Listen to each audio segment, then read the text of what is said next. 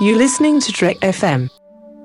This is Steve Sansweet of Rancho Obi-Wan, and you're listening to the 602 Club.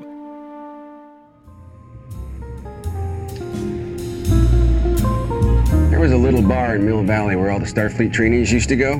The 602 Club. You know it. I was there more times than I can remember.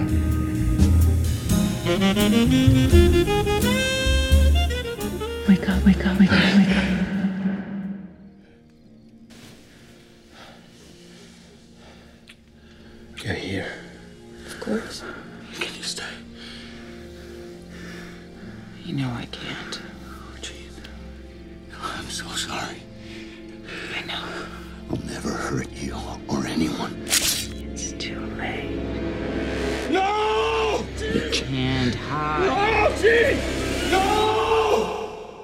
Welcome everyone to the 602 Club. I'm just excited to be here tonight. Uh, we had to clean the place up. We had some guy named Logan come in and kind of, well, he wrecked the place uh, with a, another young woman with a katana.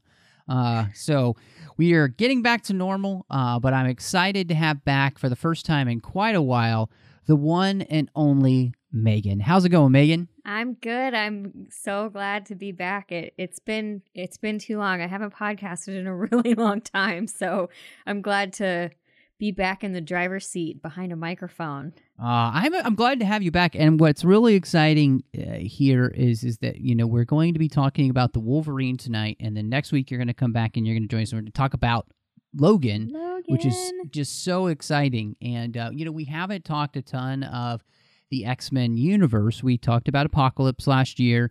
We're talking about the Wolverine and Logan next week. Uh, we will definitely dive into the rest of those films down the line uh, because I, I really enjoyed the X Men universe. So I'm so Yeah, excited to do this. Yeah, I'm a total X Men universe uh, fan. Uh, I was really into reading some of the some of the different comic book runs that were happening uh, right around the time when these movies, when the first X Men movie came out, and I've always been uh, a big Rogue fangirl. Uh, so I just I love talking about the mutant universe. Yeah, no, and, and I mean it's um obviously growing up you had the uh, cartoon being a big thing, you know. so great big that deal. show.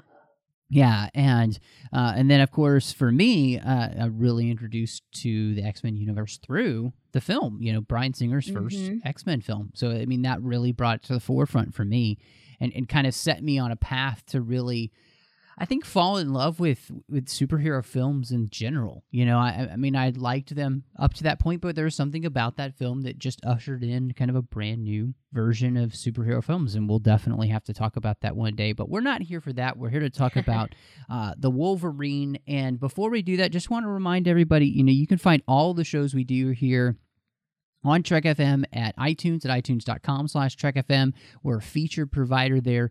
Um, hit us up with a star rating and review. It's it's really important to help the show grow, and we really do appreciate it. Uh, it just it means the world to us that you let us know uh, with a star rating uh, and a few written words of what you're thinking about the show, and of course it helps us rise in those iTunes rankings, those strange workings. I can't even explain how that all works. You can find us all over the place too. Best place to kind of go and see where all you can find us is trek.fm. That is our website. And of course, while you're there, you can hit discussion on the menu bar there. That'll bring you to our listeners only discussion group on Facebook called the Babel Conference. Uh, and in fact, if you're just in Facebook, you can type Babel into the search field there. You can join the group, talk to everybody else that's listening to the shows and a part of the network about everything that's going on. And while you're on the website, you could go to trek.fm slash contact, choose a show, choose the 602 Club, and you could send your thoughts to us about what you think about the Wolverine or anything else that we've talked about here on the show uh, recently, and maybe even ideas of things you'd like to hear us talk about. Those are always fun. We're on Twitter at TrekFM. We're all over the place. And of course, Facebook at facebook.com slash TrekFM. So, Megan, this is a interesting movie because obviously it comes after a lot of X Men movies have already happened. So we've gotten X Men, X2, X Men The Last Stand. We've got Wolverine's Origins that have all happened before. So there's a lot of continuity out there. but this one kind of comes around and um, I don't know. I I, got, I I thought of it this way. It uses some rotten tomatoes Yeah. to make a fresh tomato, and I, Oh, I that's thought, such a great way to put it. yeah, thank you. Um, eh, well, you know, it, it- it's funny because if you look at the films that they use, The Last Stand and, and Wolverine's origins and some of those story points, those are all films that were not reviewed very well. Yeah, and, and they're my least favorite out of, you know, that yes, whole list. Yes, absolutely. Same here. And um, I was actually, I, I remember going, uh, just kind of going back in time a little bit. I remember watching this film and being completely shocked that they were using story points from those movies, specifically even Last Stand, to create this story. I I just did not expect that to happen. I kind of expected them to, you know, make it seem like that didn't even exist. Well, since X Men First Class came out in 2011, that's two years before uh, this one came out, it is really interesting that James Mangold decided to do kind of what you were talking about, where he's trying to make something fresh out of some really rotten tomatoes. And uh, I mean, because with with uh, First Class, they really tried to undo some of that nasty stuff, right? Um, but I, I kind of applaud Mangold for taking this different direction. And I think all of the Jean Grey stuff, right? This is a Wolverine piece. And in the Bryan Singer established universe, we know how much he's into Jean. And that's not unusual. I mean, that's something from the comic books and from the original cartoon series. So I think bringing in that character element makes a lot of sense for the character. And then he's off on his own adventure, which, you know, who doesn't want to see Wolverine on his own adventure?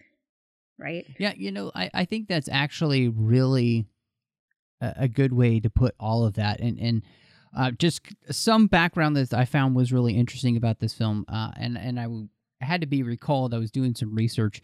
Uh, you know, Darren Aronofsky was going to direct this movie, and Oh, uh, when they that. decided that they were going to film basically all overseas, whether it be in um, uh, Australia and Japan and all of these places, he just didn't want to be away from his family that long, and so Mm. they had to find a new director, and they got James uh, Marigold to come in and and to do this. Uh, James Mangold, excuse me.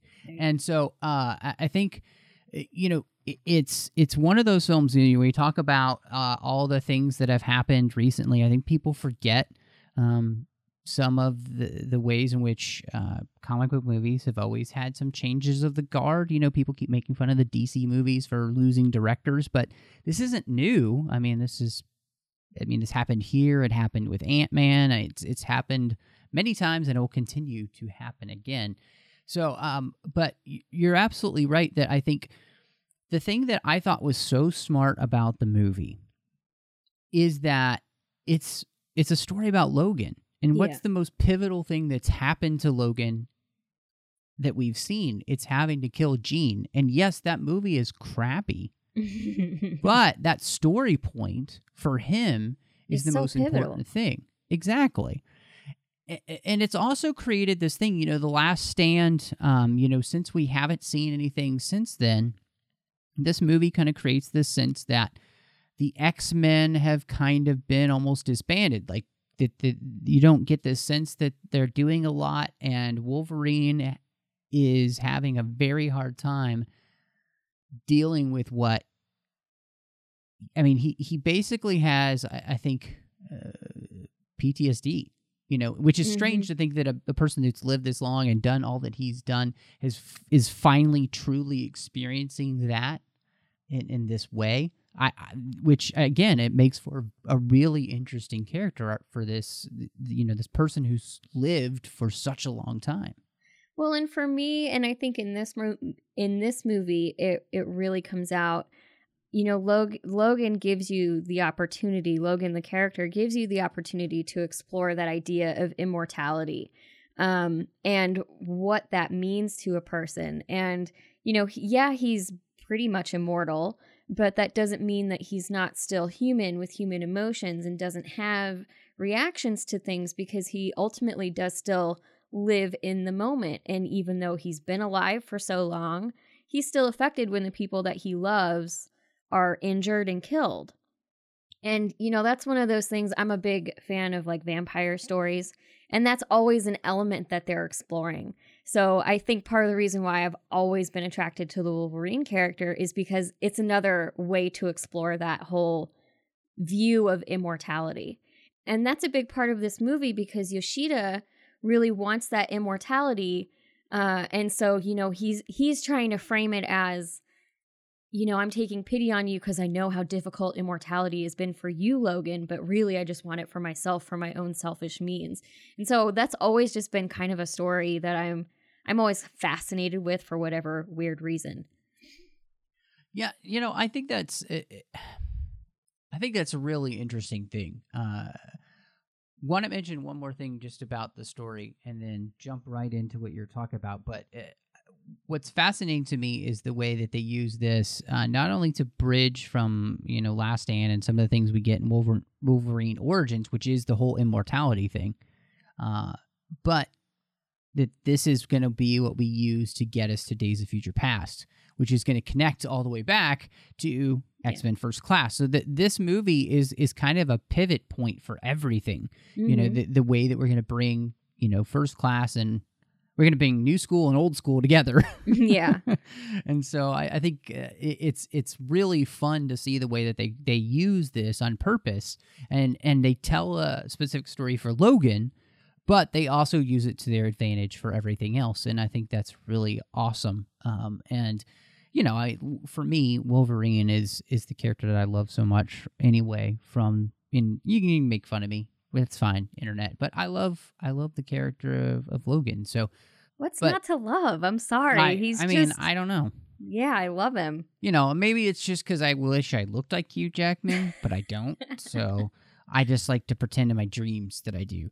Uh, yeah. Uh, but the the whole thing about you know is immortality a curse or a blessing is a really interesting story point. And it's something like you said. You know, you've had that in literature for a long time with vampires and other things like that, and you know. i i- as human beings who die, um, and that's a part of life, you know, to live a life where you don't, that's a, That's hard. it, yeah, it's a hard life. That's a mind job. uh, exactly, and and it's interesting to see that. You know, obviously, in the first X Men movie, you have Wolverine who is very raw and has just kind of come out of his experience with Stryker and being turned into the Wolverine and all the things that have gone wrong in that. And he doesn't remember so much of it, you know, so he has a, a, a mental block to all that. But this is a Wolverine who remembers everything now. And what he remembers the most is what he was required to do to save the world. And it destroyed him. And to live with that still and not be able to die or ever having the hope of that going away Yeah. really because it's always going to be with him forever and ever and ever is a fascinating thing and it, it made me you know it, it- to me and maybe people think i'm crazy for going here with a wolverine movie but it does ask those metaphysical questions of are you are we meant to live forever? What would it be like to live forever? You know is it good to want to live forever? I mean um or are we meant for something different? I mean because then you ask questions about heaven and hell and all that kind of stuff too and it's like you uh, to me i just start asking those questions because of this character and his experience and this like it, it seems like never ending trauma Yeah. Well, and I don't think you're crazy for going there because I think it's in the movie. I I, I think it's not a, a far jump to be asking those questions because it's, it's straight up presented to us as as viewers. And yeah, it's a it's a superhero movie and it's full of great action sequences and it's got some comedy in it and you know all of that stuff. But that doesn't mean that it can't ask those big questions that you're talking about. Well, and and I think that's one of the fun things is you know it, it asks the question and obviously it has some answers to it, but I mean th- still it, it it it just left me thinking from what I believe. You know, the, the whole idea is we are meant to live forever. We're just not meant to live forever like this in this current state where you know everything is just not right and it's it's ugly and evil is all over around and you know yeah i wouldn't want to live forever in that you know like Yeah. who would uh, and that's what and i think the curse in the end that logan has is he is being forced to live forever in that Yeah. uh, you know and it, it it's just not ending for him and that's that is definitely curse i don't i don't see there being a ton of blessing in that except for the perspective of the way in which time if you had longer you can see how things that you thought maybe were bad actually became something that turned into good and you know when we look through a large swath of history we're able to see some of those things but we don't usually live long enough to be able to recognize them. Yeah. Uh, and that's the blessing that Logan would have. It's just at this point in this film, that's hard for him to see in any sense of the word. Well, and I think we do see that a little bit, right? Because he, we see his experience in Nagasaki when the bomb was dropped, and then we see him in Nagasaki later on with Mariko, and he sees how that place has gone from being pure, pure de- destruction to being a place that's full of life and joy and you know what we see on camera and what Logan sees on his trip there it's almost like it never even happened, even though it definitely did and it hugely affected the place. But you can see how beauty can grow out of destruction. It just takes a really long time. And like you're pointing out, so long that most of us will never experience it firsthand. That is so well put. I just want to clap. You know, I'm not going to because it'd hurt your ears here on a podcast, but I, I think you're absolutely right. Uh, it reminds me of one of my favorite uh, book duologies uh, by uh, author called Mary Doria Russell, and she wrote a book called The Sparrow and the Children of God. And it is one of the best sci fi series that I've ever read. And it actually deals with this whole idea of, in some ways, time travel uh, because the space travel gives them, you know, relativity of age, and so Mhm. they're able to live longer because of the all the travel they have done in space, and it allows one of the characters to be able to see evil turn to good, and uh, it's it's a fascinating series. Um, it's written by a woman who. Uh, grew up Catholic, became an atheist, and then converted to Judaism. So, if you want to have one of the most interesting experiences ever in literature, her books are fascinating. In fact, I'd I'd love to actually do them on the show one time. Uh, so, check those out by Mary Dory Russell. You, uh, but it it basically goes into what we're talking about here, and and I think it, the way that she talks about that whole idea is is fantastic. So, um, but yeah, definitely the way that Logan lives here is so interesting because it really it also dovetails straight into the main question of the movie which who is logan Yeah. and i i also thought that that was a really fun question to get in this film especially since you know we've had the four other movies with him and this one kind of finally dives into the big question of his experiences and who he is and who he'll choose to be in the future. Yeah, and I feel like I feel like a lot of the personal growth that happens for him in this movie ha- is part of what makes his character uh, so stable and interesting when we get to Days of Future Past later, um, because he's he's having to work through all that stuff in this movie. And I'm a big fan of samurai movies, and I'm a big fan of westerns. So to have him kind of characterized as this Ronin just feels so appropriate for his character at the point in in his life that he's at right now. And I think James Mangold was the perfect director for this. He's directed one of my favorite westerns. I love 310 to Yuma, and if you haven't seen James Mangold's version of Yes. this movie, you really need to see it. And as someone who is a fan of westerns and samurai films, there's if you don't know the history of these two genres, there's all of this interplay back and forth between the Western and the samurai genre. They are constantly inspiring one another, um, which is you know, it's one of the fun things about watching samurai movies and, and westerns kind of back to back. And this movie is like just fun for me on a geeky level because it's got that western kind of feel to it. It's got that samurai movie kind of feel to it. And yeah, again, James Mangold was just a great guy to pick for that, I think. Yeah, no, I I absolutely agree. Uh, you know, obviously the the samurai films of uh, you know like a Kurosawa uh, have a lot of influence here in what they're trying to do, but also the spaghetti western, like you're talking about, uh, have a big influence as well, even on the music. Uh, the, Yeah. the composer uh, Marco Beltrami even said that that he, you know, he scored 310 to Yuma, and they really wanted this uh, noir spaghetti western feel for the the the uh, sound for, for Mhm. the score, and I think that it definitely comes across. And I think you're absolutely right. It makes for a really interesting question because you get Yukio, you know, saying that she believes that Logan is a soldier who is looking for a good death. And and and what she's saying there is not that he he longs to die, but he's he's wants a cause to which that he could apply himself that if it led to that, he'd be willing to die for. You know, Yeah. what's that thing he's going to live for?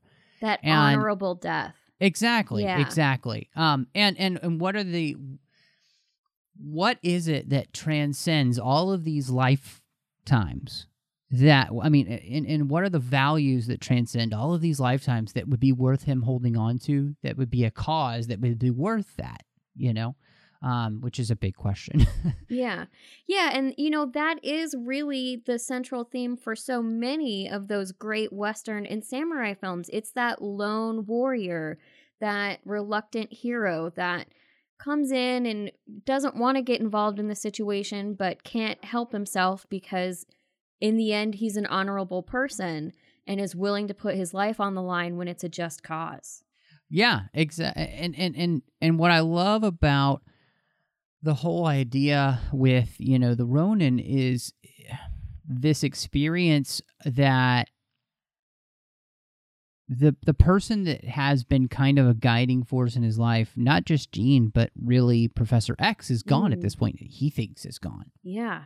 and and so he is in somewhat and in some ways leaderless and masterless as that samurai and he doesn't have that kind of shining light to to just help show him the way uh, and to kind of come out of the darkness to which he's in and and what's so fun about the movie i think is that you know in the wake of Jean's death uh, it is these two women who are going to help that happen for him uh, Mhm. which is is is really cool because it doesn't.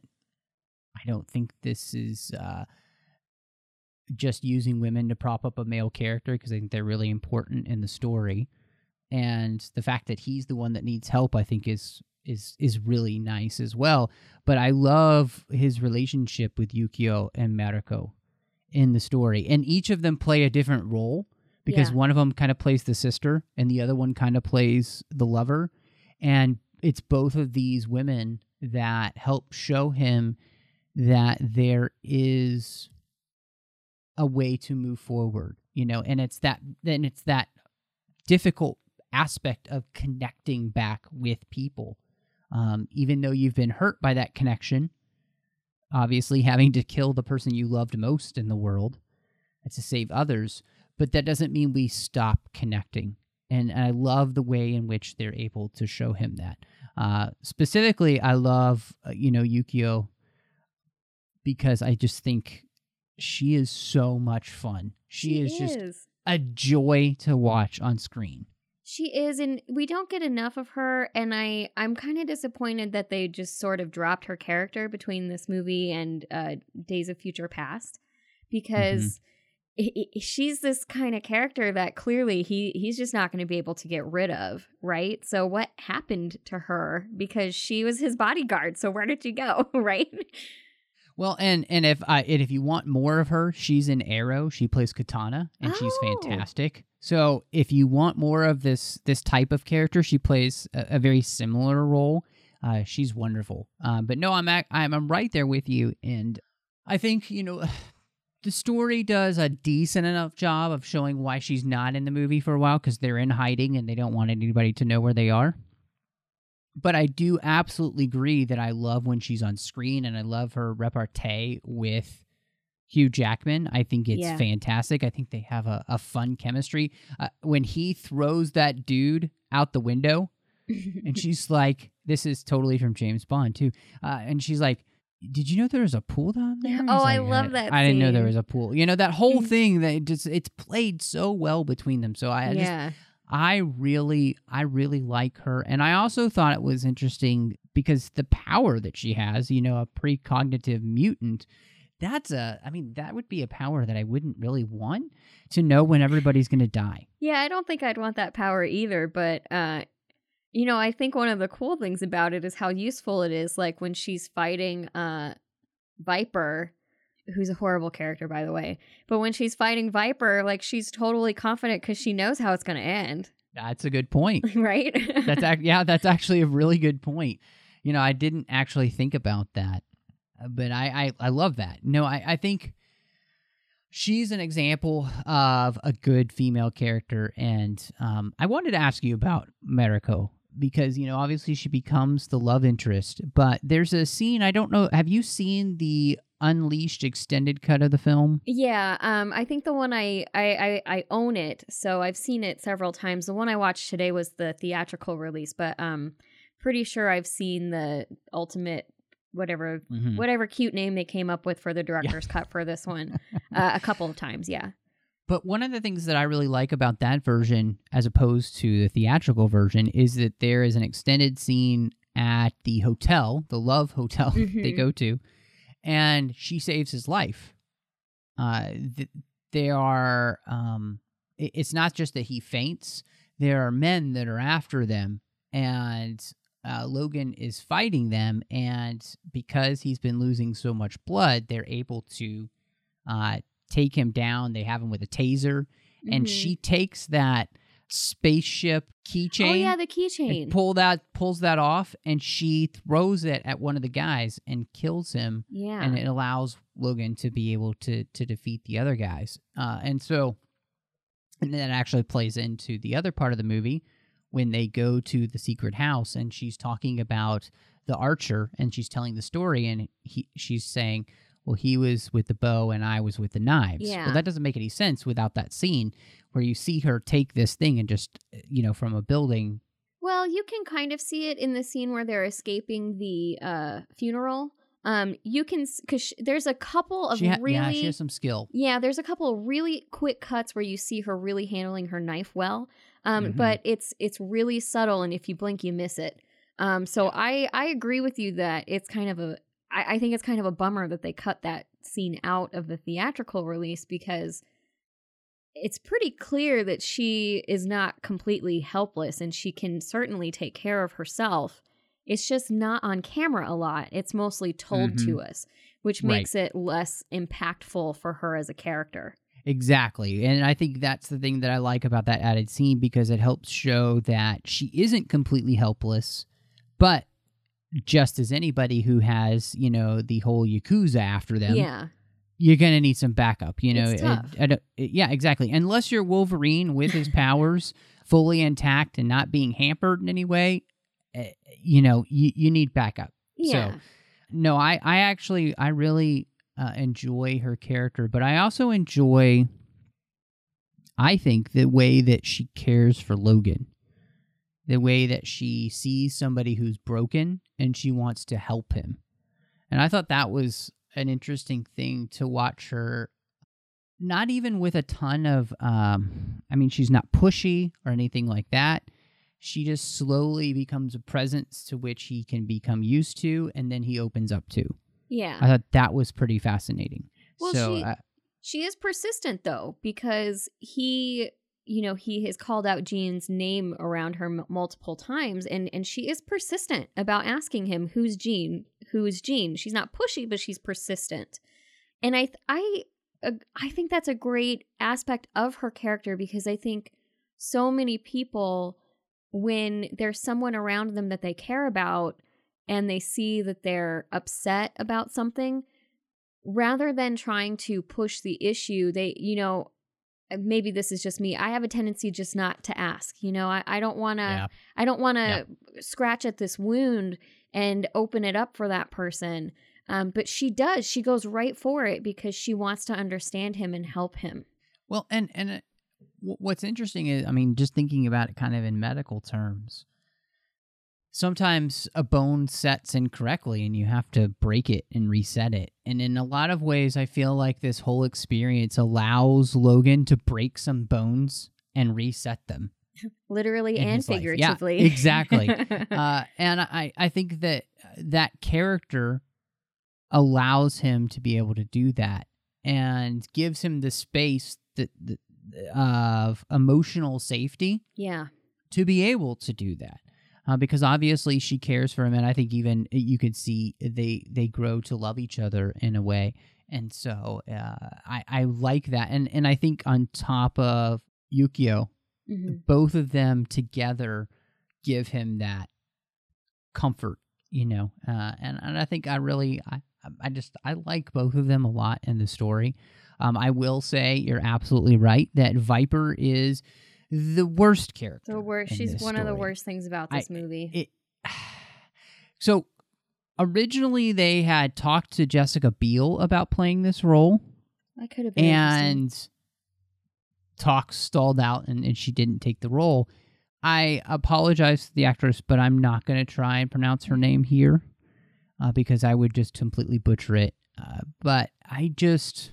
She's Russian, everybody, and she has a very Russian name. So hmm Yes, and I, I, I don't want to offend any Russian listeners uh, by totally butchering her name, but uh, the character of Viper and the way that she's played is fan filmish. it's so out of place. Everything about her is out of place. Her dialogue, the way her powers are presented. Uh, I think they re-recorded all of her audio in ADR, so her dialogue doesn't match her mouth a lot of the time. The way she speaks, it's just everything about her character feels off in this movie. Absolutely. Uh, and I, and when you said that it, the way that they show her powers off, because this is actually a very well, okay. Until we get to the very end battle, this is a very realistic film in a lot a of ways. subtle movie too. Yes, exactly. And and there's no subtlety about her. She she is she's a mustache twirling villain Yeah. who's a woman. yeah. So apparently she's the bearded lady too. so uh which, you know, if you're a mutant, that could happen. But yeah. yeah, it- it- her her portrayal and the way her character comes off doesn't fit in to the way in which Mangold is crafting the rest of this film. I would even argue that the battle at the end fits, you know, a hundred times better than her character does, and and mainly that's just because it's still a comic book movie. yeah. Uh, you know, and it seems even more legitimate than she is, which is kind of sad to say. Yeah, and you know, if I'm being totally honest, I think you could uh, you could easily have written her character out of the film, easily, because really she just shows up as a plot device, and there are other ways to like introduce the weird bionic creature to Logan and knock somebody out. Like she spends most of her time knocking people unconscious. Yeah, She's just I I'm she didn't need to be in the movie. She's totally useless. Yeah uh, I, I think uh, Shingen Yoshida, which is the son, is an interesting character for the film, and I like the way that they play him as this. And it's interesting because first off, he just kind of comes off as a just complete villain. Yeah. Uh, obviously, he's he's pretty horrible because he wants to kill his own daughter, basically.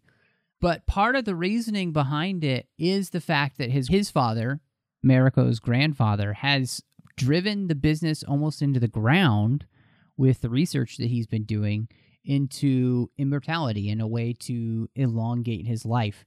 He's been pouring all those researches in that and destroying a company that used to be the pinnacle of Japanese business. And so it's it's interesting because there's a slight enough nuance to the character by adding that into you know his his arc that you could see why he would be the way he is. Um, of course, then the moment he wants to kill his own daughter to take back the company is when you lose him. But there's this little glimmer of understanding kind of what's going on with him. But, you know, I mean, in the end, he kind of becomes just another villain. He does, which is disappointing because I really love Hiroyuki Sanada as an actor, and I think he's really underutilized in this film. He is. He is. Um, although he does have a pretty epic showdown with the katana Yeah. with Logan. Uh, Favorite fight scene of the movie, by the way. It's Yeah. yeah. and I mean, they cut Hugh Jackman in half, literally, and he Darth Mauls himself back together. Uh, it's awesome. it's Uh, brilliant. yeah, no, that's a that's a great scene, and and I agree with you. It it's it is kind of disappointing that he kind of becomes a another uh, just villain, Yeah. which happens a lot of times in a lot of Marvel movies. You know, Yeah. I would say that. In, in in at least just the X Men films, you know, it's it's hard to beat Magneto, uh, and you had just had Magneto played again so brilliantly uh, with Michael Fassbender, who is just beyond brilliant in that role and brought a whole new level to that Yeah, character. Really and did. and then you get to this movie, and and it's like, eh, this movie is suffering from too many villains. yeah, you're you're absolutely right because you know then Yoshida becomes the main villain Mhm. and uh, he is the one who is desiring to live forever. He's he's wanting to take Logan's power for his own. And part of that is because of what he's been able to do in his life because of Logan's saving him. You know, he's built this massive company. He he's obviously done a lot of good for the world. That selfishness overtakes him and he takes everything he did good and almost runs it into the ground. Yeah, and I think the film could have spent way more time examining that and examining his character because he's such kind of a fascinating character because he's he met Logan so long ago and we don't really get to find out very much about how that encounter affected his life just that it did and we kind of take the movie's word for it. And then you know we spend all this time bouncing back and forth between him and his son and their different motivations and then you know we have to deal with viper whenever she shows up and then Nobuo is also kind of a villain even though he only gets the one scene where he gets thrown over into the pool. So yeah i think if there's one thing that really this movie is lacking is in a, a better storyline for their vil- for their villains. And there's too many of them. Four is too many. And three. Three shall be the number to which you shall count. yes. Not two, not four, but three. But three. no. Three Yeah, would have no, been I- better. Two would have been better than that, you know? Yes. Yes. No, I, I, I think you've hit the nail on the head in, in that you get this kind of narrative uh, jumble with Yeah. the villains because they are trying to juggle too many different characters. And you know, even with the Archer too, who's uh, a part Yeah. of the the Black Clan uh, and everything, you know, there's that in the mix as well. Yeah, and, that's so a whole becomes confusing bunch of motivations too. Yeah. Exactly. Exactly. And I would say everything is explained well enough in the movie, but you're having to take the time to do that in the film. And you could be using that narratively better if you were able to streamline some of the villains so it was more clear cut and and there was a, a there was just more clarity i think is is really what you Yeah. need in the villain storyline so you can use that as a mirror for the hero storyline Yeah. because that's what's happening here anyway but when you have all of these other villains you're actually kind of hurting the mirror you're trying to put up against logan Yep, absolutely. You're uh, completely right about that. Which you know uh, uh, we talked a little bit about and i think there's some some great action sequences in this film and and the one that i you said that your favorite fight scene was the one with uh Shingen and Logan at the house with their swords. Yes. Well, okay, uh, claws and sword. Yes. Um, mine is the train fight. I was wondering if that was going to be your favorite. That's a great scene, though. There's nothing It wrong with that scene. It's just a lot of fun. Absolutely, and and you know what the amazing thing about it is? Is it totally looks real. It does. I don't think that's how physics would really work in the real in the real world if that was to happen. However, Probably not. it looks probably not. amazing on camera. It does. It does. They did such a great job of filming on the trains in Tokyo hmm uh, so that they could use that then on the blue the green screen and create this fight sequence to which still I'm, I was watching it. I was watching it very carefully and very critically to see if this still holds up. And I have to say it looks just as good and just as convincing as it did the first time I saw it on the big screen. This is a an incredible fight and a very imaginative one Yeah. I mean when you realize you're going like 300 miles an hour on one of these bullet trains and you're having a fight on top of it, it's just, you know, that's the kind of stuff that comic book movies are kind of made of, you know? Well, and the the fight on top of the train is such an action movie trope at this point. Like, how many times have we seen our hero fighting the bad guy on top of a train, right? But this just felt fresh. It didn't feel like I've seen this happen many times before.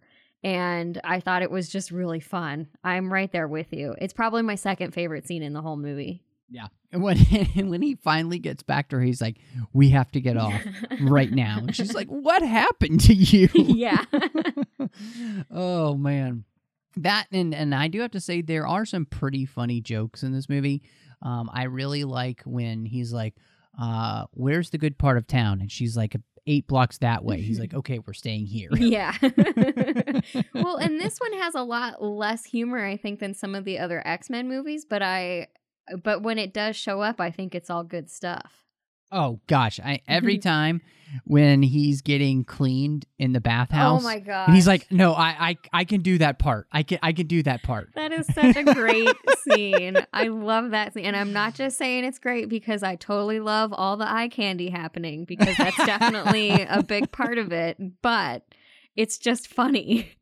It is very funny, and I'm not gonna lie. Uh, you know, it's Hugh Jackman. It's eye candy for every. Oh my god, and he looks so good in this movie. Like Mhm. he just really he was so ripped when he filmed this. yeah, I can't get over it. It also makes me so excited for Logan. Yeah, I mean because Yes. he's just he takes his Wolverine training so seriously. I mean, the first movie, the first X-Men movie, he he didn't know what he was doing. He went into that totally unprepared and if you hear him talk about it, it's pretty funny. Um but after that was so successful for him, he was like, "Oh, I got to take this seriously." And man, he really really does. It's incredible to watch him get ready for these movies. Well, I think I think uh, that one of the cool things that it, because he started doing that, it's kind of transferred into a lot of the other superhero roles. And when I think about uh, the regiment that uh, Henry Cavill puts himself on to be Superman, Yeah, you it's know, real similar, I think. It is, and and and what I love about that is because I think he sensed the same thing that uh, Hugh Jackman did after his first film, Mhm. which is to realize the responsibility of playing this role Yeah. and he took it very seriously. If I'm going to bring this role to screen, I need to live up to what this character is. And and both of those characters, in so many ways, are people that are just They're just known for their brawn. Yeah. You know, and so it's it's very important. I mean, not just that, but obviously it's a huge part, and I think he he just does it so well. And and so I mean, if you're gonna nitpick, obviously Hugh Jackman is way too tall to play five foot three Yes, Wolverine. that's very true. but he at least takes the get beefy part really seriously, so I can totally forgive that. And he's just been a phenomenal. He's just been phenomenal in the role from the get go. So I, you know, I'm not gonna nitpick on the height thing. Well, and and the great thing about the extended cut too is you get a couple of f bombs in there. Yeah. So it feels just like Wolverine, uh, which is wonderful. And there's more blood in it too, Yes. which is, I mean, and I know that sounds weird to say like that's a good thing, but it just makes more sense for a Wolverine Yeah. movie. I mean, he's he's a violent character. He always has been, and I think part of the reason why I loved this movie so much when it came out is because I feel like Mangold was finally finally scratching the surface at how violent and visceral Wolverine is as a character. This felt the most Wolverine on screen out of anything that I had seen before then. And I think they've done a good job of kind of ramping it up every movie. Um, but this one was just even a bigger step in the right direction for me. I, think you hit something on the head that I really like is, is the fact that there's this, as you said, visceral nature to who Wolverine is. Yeah. And a part of that is the fact that Wolverine can't be hurt. You know, so he has never really learned a fighting style. It is just all out brawn. Yeah, I just mean, rip them apart. exactly. Yeah. Uh, much like uh, the the animal, the Wolverine. Exactly. Uh, and so uh, that's one of the things I really like. And it was also very interesting. One of the things I like about the movie is that they allow Logan to experience not having the full extent of his powers. Obviously, he's still very strong, but he's not healing as quickly. And he's getting tired and those kind of things. And I thought that was really interesting as well to have him have to learn to Mhm. do things a little bit differently. He Yeah. can't just go in there claws ablazing, you know, no no regard for the for the rest of himself, which is always just healed. It, that's not going to be the way it works. And so I actually I thought that that was a smart thing to to pull back some of his power for a while. So you create a character that you actually worry about for a little bit in this movie. Like, are they are we going to find out what's wrong? What's wrong with him? Yeah. Yeah. And I think that also is part of what makes that fight scene that I love so much with him and Shingen is because he's finally back to his old self. And so he's healed in more ways than one, right? Like he's healed emotionally at this point and he's healed physically. And so now he is full on the Wolverine. And that fight scene ends with him saying who he is. He's the Wolverine. And so there's so much satisfaction involved in that scene because it's so violent and it's so visceral. It's Wolverine 100% in that fight scene for me. And that it's not a bad thing to be the Wolverine. Exactly. You know, the, the the beginning of the movie, he said he would never hurt anyone again. He made the vow to Jean because of what happened. But him realizing that well, and this is very different than most superhero genres, but to take a life is okay. Like that to be the Wolverine and to bring justice, that's what he's called to do. And there's a huge injustice that's happening here, and he can put it right. And and therefore that's what the call of the Wolverine is. Yeah, and it's it's very much him embracing his nature, right? Every one of us has our own unique and individual nature that we can't deny. And he has spent a lot of this movie attempting to do that, to deny his nature, to deny who he is. And so he ultimately ends up embracing it and using it for good, even if it means that he's super violent, right? And that's what we love about That Wolverine. is what we love about Wolverine. I hate to say it, but yeah. No, it's okay. No, just let it go. I Just- love just violent let movies. I can't help myself. Yeah. What did you end up thinking about the the battle with the Silver Samurai and uh, you know this um, adamantium lightsaber uh, that they end up fighting with? Uh, because I, I I mean, it does. You know, the movie does kind of go from something that's a lot more grounded to something that becomes a lot more comic booky. Yeah. Is that a whiplash for you, or do you just kind of go with it? Uh man, it's I have such mixed feelings about it cuz it's so ultimately it's not my favorite part of the film. Uh it's it feels really anticlimactic and it's just so cheese balls. Like everything about that fight scene to me just gets really really cheesy. So I just kind of I just kind of roll with it. if I'm going to be totally honest. When it's on, I just kind of roll with it. I've already made it through my favorite part of the movie at that point, so I'm like, all right, well, here's falling action for me. And my husband was a really big fan of the Silver Samurai, and he's this is not the Silver Samurai from the comics. Like, it's just not. So it happens to be called the Silver Samurai. It's not the Silver Samurai.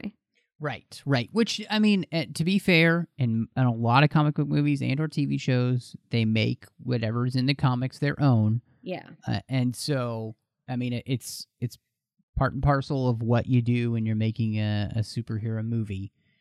I'll say this: uh, part of what doesn't help is the Viper part of this scene. Yeah, that's definitely one of the big detractors from that whole scene. Exactly. Uh, it doesn't help at all. Uh, the other thing uh, that doesn't help is just everything that's going on around the fight that's kind of taking away from the fight between Wolverine and this character. hmm Where it becomes better is the moment you realize who it is. You know, like when the helmet gets taken off and you know it's Yoshida. And uh, that's when things get a little bit more interesting. And I think uh, the moment, too, that uh, Mariko, you know, throws one of the adamantium claws that have been taken off of Wolverine into her grandfather's head to save Logan's life. I mean, I, I think that's where the the real stuff starts to happen. The, Yeah. the actual the rest of the fight is is all like you said. It's very comic booky. It's very cheesy. It's very filler filling. Exactly. But they I, I feel like they redeem it a little bit at the end when they allow those character moments to happen. Yeah. Uh and I find it very satisfying to have the bone claws come out. I love the bone claws. That's one of my favorite things about this movie is we get to see the bone claws.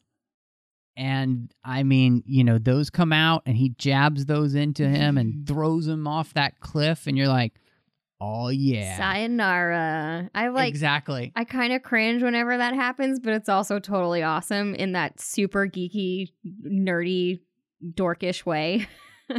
Yeah, when he says sayonara, all you can think of is like, that's your, you know, hasta la vista, baby. Yeah, line. I mean, you know, it, it, yeah, you got to give it to him. Um, How can you not say that, right? the the one thing that I'm really thinking about that last fight, so he almost has his immortality drained, yeah. and I'm wondering if that is going to be a story point that has Logan where he is in Logan. where you Mm. can see that it's a character who has started to age, started to not heal completely, has scars all over his body from places where his body isn't healing anymore.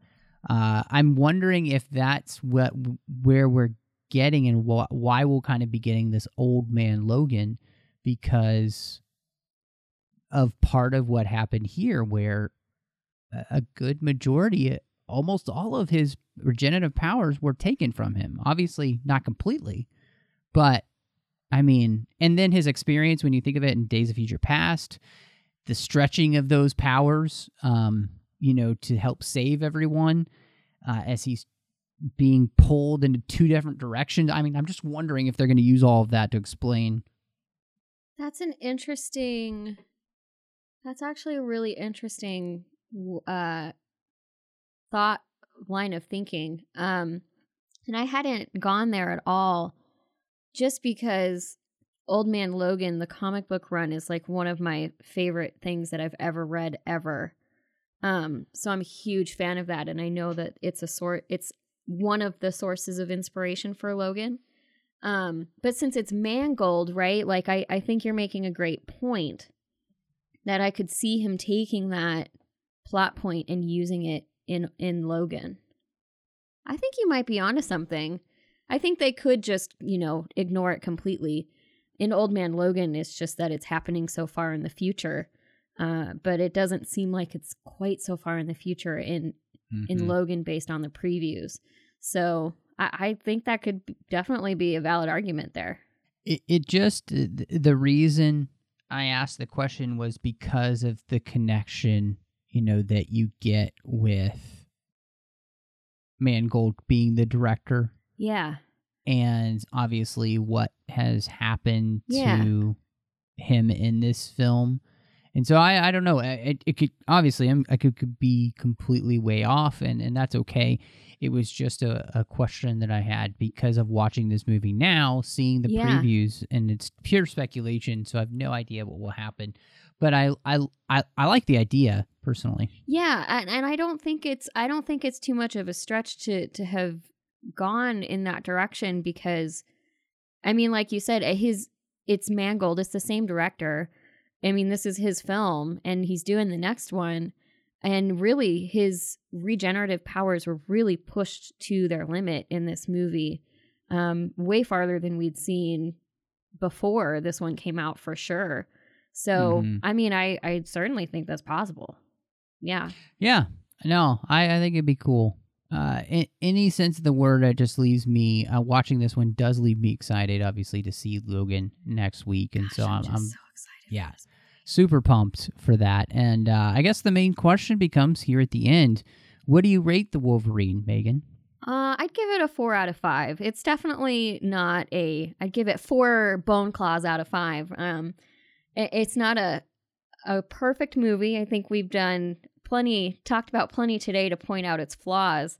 But despite its flaws, I mean, I am just so into this cinematic Marvel universe and this iteration of the Wolverine character.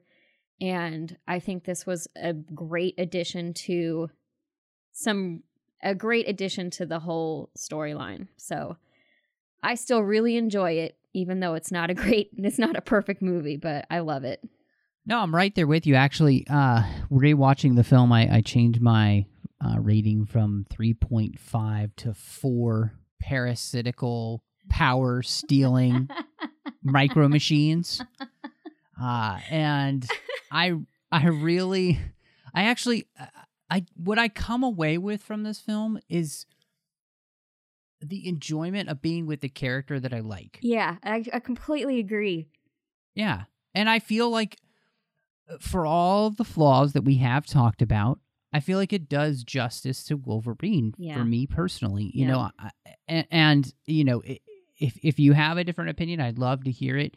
But because I'm I don't know the comics, uh, the Marvel comics, the way that I do DC comics, and so therefore it's easier for me sometimes to just accept these films because I don't have a preconceived notion of what the character is other than what's on screen. But for the Hugh Jackman experience, which we all love, Who Uh, doesn't as love the Hugh Jackman experience? Ah, yeah, that sounds like a ride I want to be I on. I do want to be on that ride. Ah, oh my So, gosh. Um, as we're both blushing now, uh, it- Completely. the Hugh Jackman experience that we are on in this film, I think he does such a good job of bringing us on that emotional roller coaster with this character that we've been following now for four films. And, you know, this movie is up to this point, I would say it's in the top three of X Men films. Yeah. You know, I mean, Yeah. because First Class, X2, and this were definitely the best X Men films that they'd done to this point. I totally agree. Yeah. And, you know, you can talk about where those place in those three, and, and that's fine, but it's definitely the top three.